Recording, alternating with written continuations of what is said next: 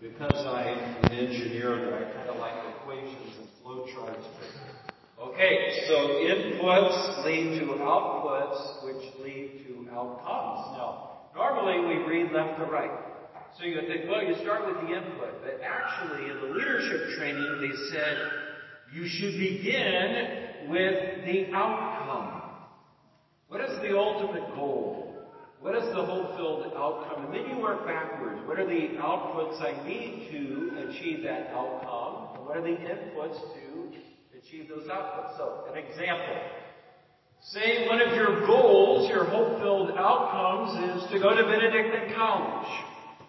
Well, the output you need to go to Benedictine, you need to have a certain ACT score, a certain grade point average. Well, what's the input to achieve that output? Well, I need to study one hour a day. I need perhaps to have tutoring in this subject.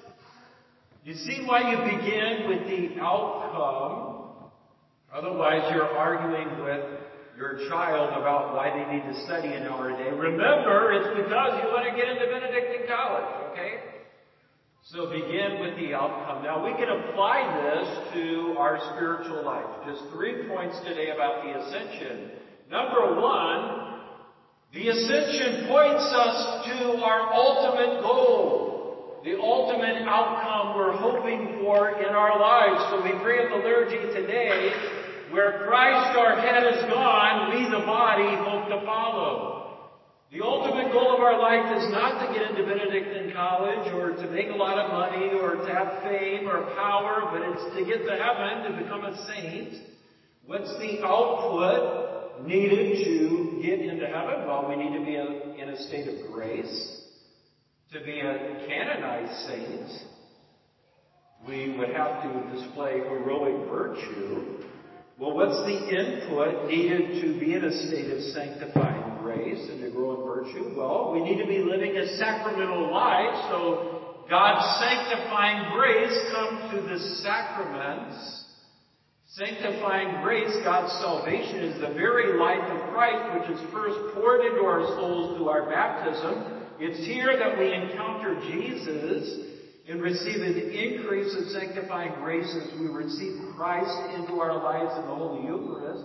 If ever I fall from that sanctifying grace, I'm saved once again in confession as Jesus redeems me and pours into my soul that sanctifying grace. So, okay, I need to be living a sacramental life. I can't be saved apart from Jesus. I need to have a personal relationship with the Lord, praying.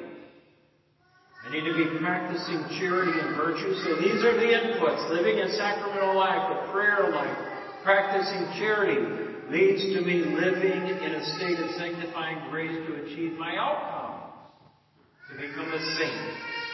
So first today we see Jesus shows us the way, our ultimate goal, our ultimate outcome. Second point about the ascension today, as we think of Jesus ascending to the right hand of the Father, we can start to have a little almost sadness in our hearts thinking, well, does this mean Jesus is now way far away? But did you catch at the end of this gospel? Remember, I am with you always until the end of the age. And so Pope Leo the Great, he said, the invi- invisible God now is visible to us in the sacraments of the church.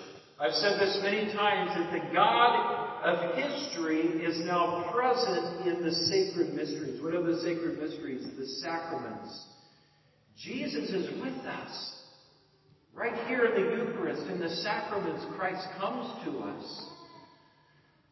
Now, if Jesus, if we think, wow, he's way far away, and wow, wouldn't it be nice that I lived back when Jesus was walking the earth in the flesh, but think about how limiting that would be if Jesus was living only in Jerusalem right now, and in order to counter the Lord, we'd have to get in a plane and fly to Israel.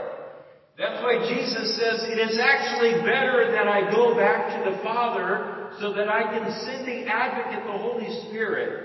And it's through the Holy Spirit now that Jesus is present to us at all times everywhere.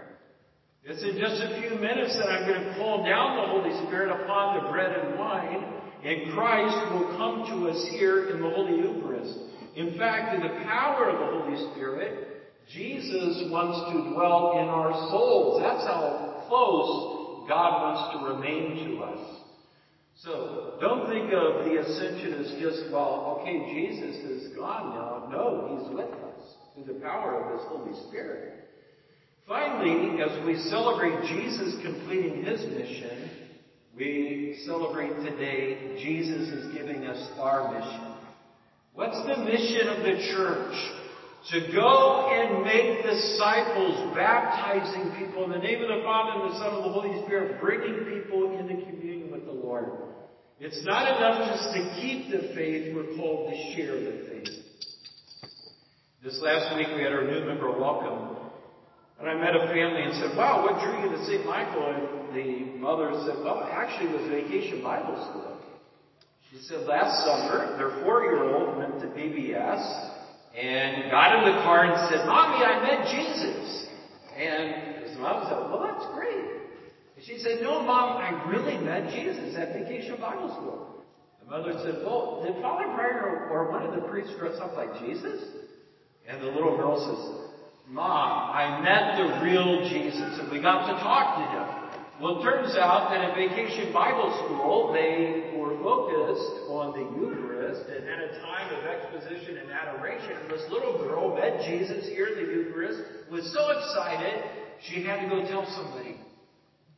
She told her mom, we can learn about evangelization from a little four-year-old. This is our call that once we encounter the risen Lord, we gotta go tell people.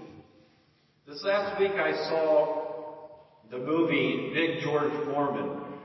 The true story about the heavyweight boxer George Foreman. Some of you know a little about, about his story. So he grew up in poverty, but somebody saw his potential and began teaching him boxing, defied all the odds. Within a year, he wins the gold medal, goes on to become the heavyweight boxing champion of the world. And at the height of his career, he begins living this dissolute. And so there's a scene in the movie where he's living in this mansion, his family's over for dinner, and his mom says, George, thank God now for the food before we eat. And George kind of drops his fork and looks at his mom and said, Mom, God didn't provide this food, I did. Well, pride comes before the fall. And George falls from the heights of his greatness, begins to lose he, at the end of one fight that he loses, he goes to the locker room and his heart stops. He has a near-death experience. He comes back and he says, I've seen the Lord. Jesus is alive. And it changes his life. He can't help but to go out and tell people that Christ is alive. In fact, he becomes a preacher. And I'm gonna, not going to ruin the movie, but it ends with this great story of redemption. And so the point is that all of us are on mission to witness to Jesus. Mother Angelica said, you know, we naturally talk about people that are important to us. We talk about our family. We talk about our friends. But do we talk about Jesus? Even within our own families. If Jesus is our best friend, we should naturally talk about him.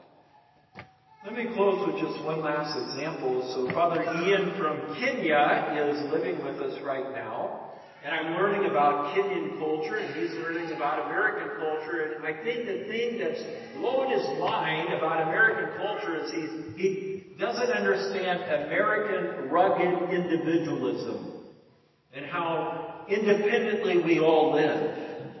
He cannot understand how I don't know everyone that lives in the subdivision right behind our house. You mean you don't know your neighbors?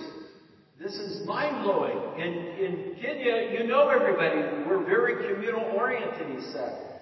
We had a lunch this week for Father Francis Bakuer's retirement. He's from Ghana.